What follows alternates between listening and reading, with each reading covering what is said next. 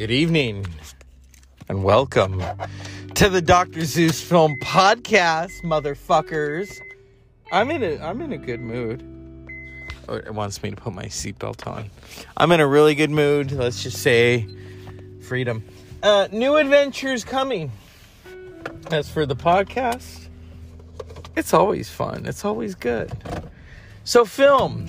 Yesterday we talked about the effervescent, the iconic, the inspiring, the gay icon, Judy Garland. I uh, we could put Liza in that same canon. It's like whenever you tell someone you like Liza Minnelli, are you gay? Maybe, you know. We could ask David Sedaris that. I don't even think he is. Is he a Liza Minnelli fan? I don't know. I don't know. I, he doesn't go to the meetings. Yes, I am that fool who loves heavy metal and then I love the cabaret soundtrack. To hear her sing, maybe this time, you know, it's it's Liza. It's Liza with a Z. And this is Pride Month. Some gay films are coming out. But see, I, back in the day, remember Logo? Remember when Logo was big? Now Logo is basically the RuPaul network. I love Ru. I love Ru to death.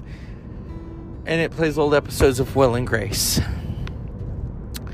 But back then, you know, certain films that had gay storylines were either straight to video and then and then you know Brokeback changed all of that. I was not a fan of Brokeback. I love Hugh uh, Hugh uh, I almost said Hugh Hefner. Oh my, my my brain is fried. Uh, Heath Ledger. I loved Heath Ledger in it. You know, I was he the top or the bottom? I don't know. I don't remember. I only watched Brokeback maybe like three times. but then you, I kind of felt for Michelle Williams' character because she sees it you know, she sees them kissing and all that. Yeah. And then uh, what I noticed was there was like a sea change in film. And then a single man changed all of that. And here you had Colin Firth uh, playing George Falconer, Falconer in A Single Man, which is such a beautiful film. Such a such a heartbreaking film but such a beautiful film. Beautifully photographed. It's Tom Ford, so, well, everyone has to dress um, snappy in it. And so, films really have kind of, in terms of, what I love is that you don't you don't have to call them gay films anymore. They're just films. If it's two women or two men, if it's transgendered or um, non-binary, bisexual, it's all good. And I love that there's that, you know, Frances McDormand said it when she, remember when she won the, the one of three for uh, three billboards out of fucking Ebbing, Missouri, as I like to call it. And she said, I have two words to leave with you inclusion, rider. I love when she gives those speeches. I really do. Uh, some people that I know think she's weird. I like weird. I'm weird. Come on.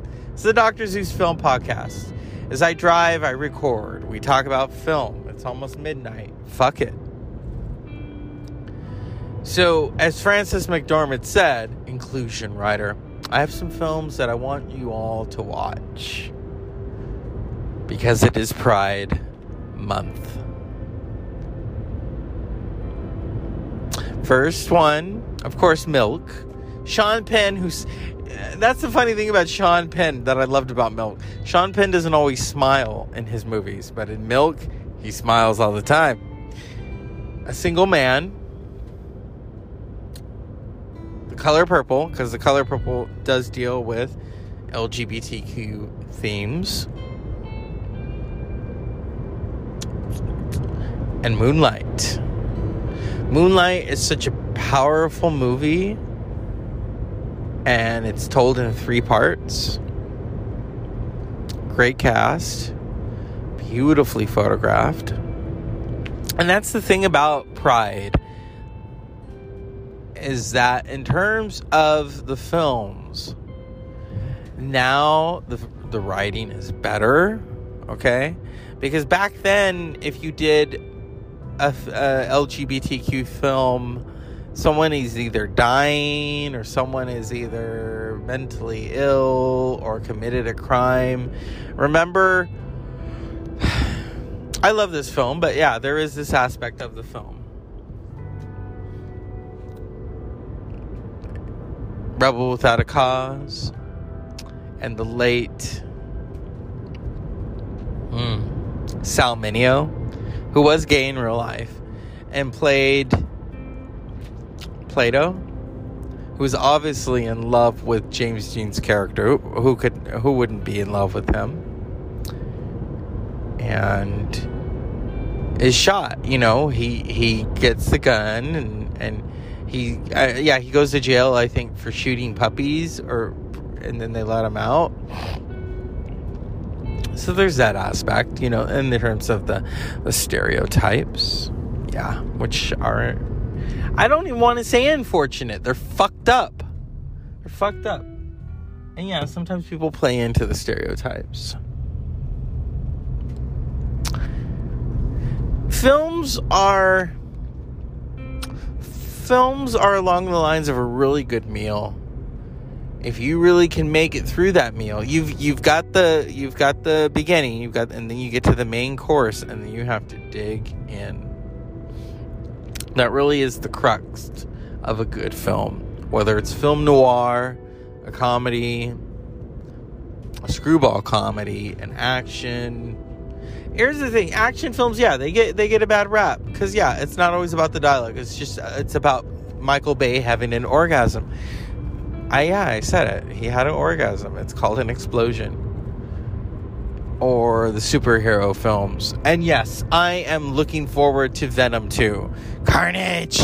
There will be carnage. Anytime Tom Hardy does something, it, for me, it's like a Michael Bay orgasm. Not me per well, maybe, I don't know.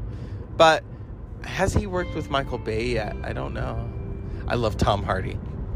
Tom Hardy is not your quintessential British actor. He gets dirty. He gets naked, motherfuckers.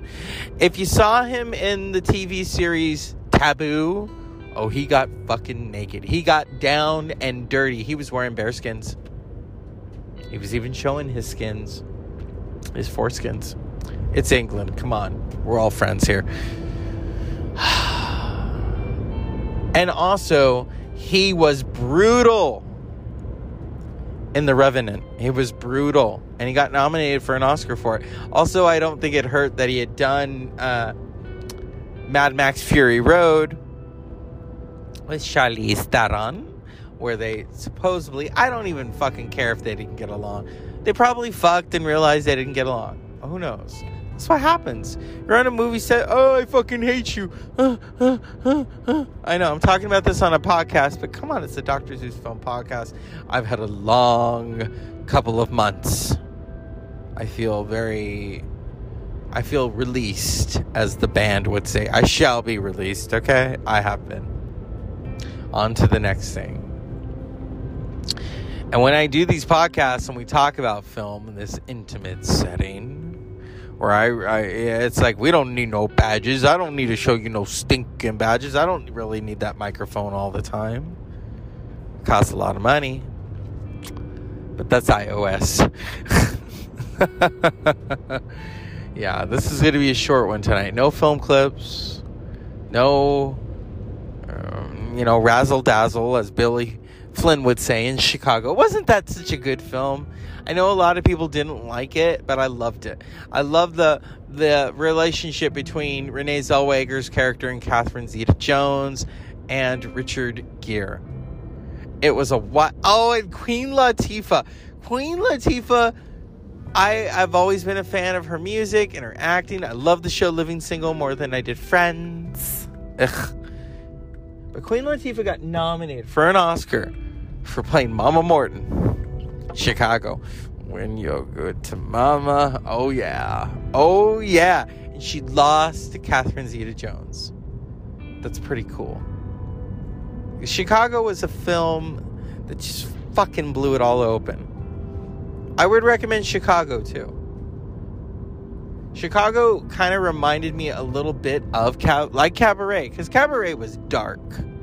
Cabaret, I, I would also put that on the LGBTQ list because you have Michael York, who unfortunately is not doing well. And then you have this other actor, this German actor, and they are both sleeping with each other and Liza Minnelli. Not at the same time, because that would be an interesting threesome. Liza with the three. Uh, and then you have Joel Grey's character, the MC. Vicam, Vita. Remember that? Remember that? Him and Liza won Oscars. Yeah. Uh, yeah. The director won an Oscar. Beat out The Godfather, but The Godfather won Best Picture. So, yeah. That's the Dr. Zeus Film Podcast in a nutshell tonight. LGBTQ films, Pride Month, Unpleasant Dreams.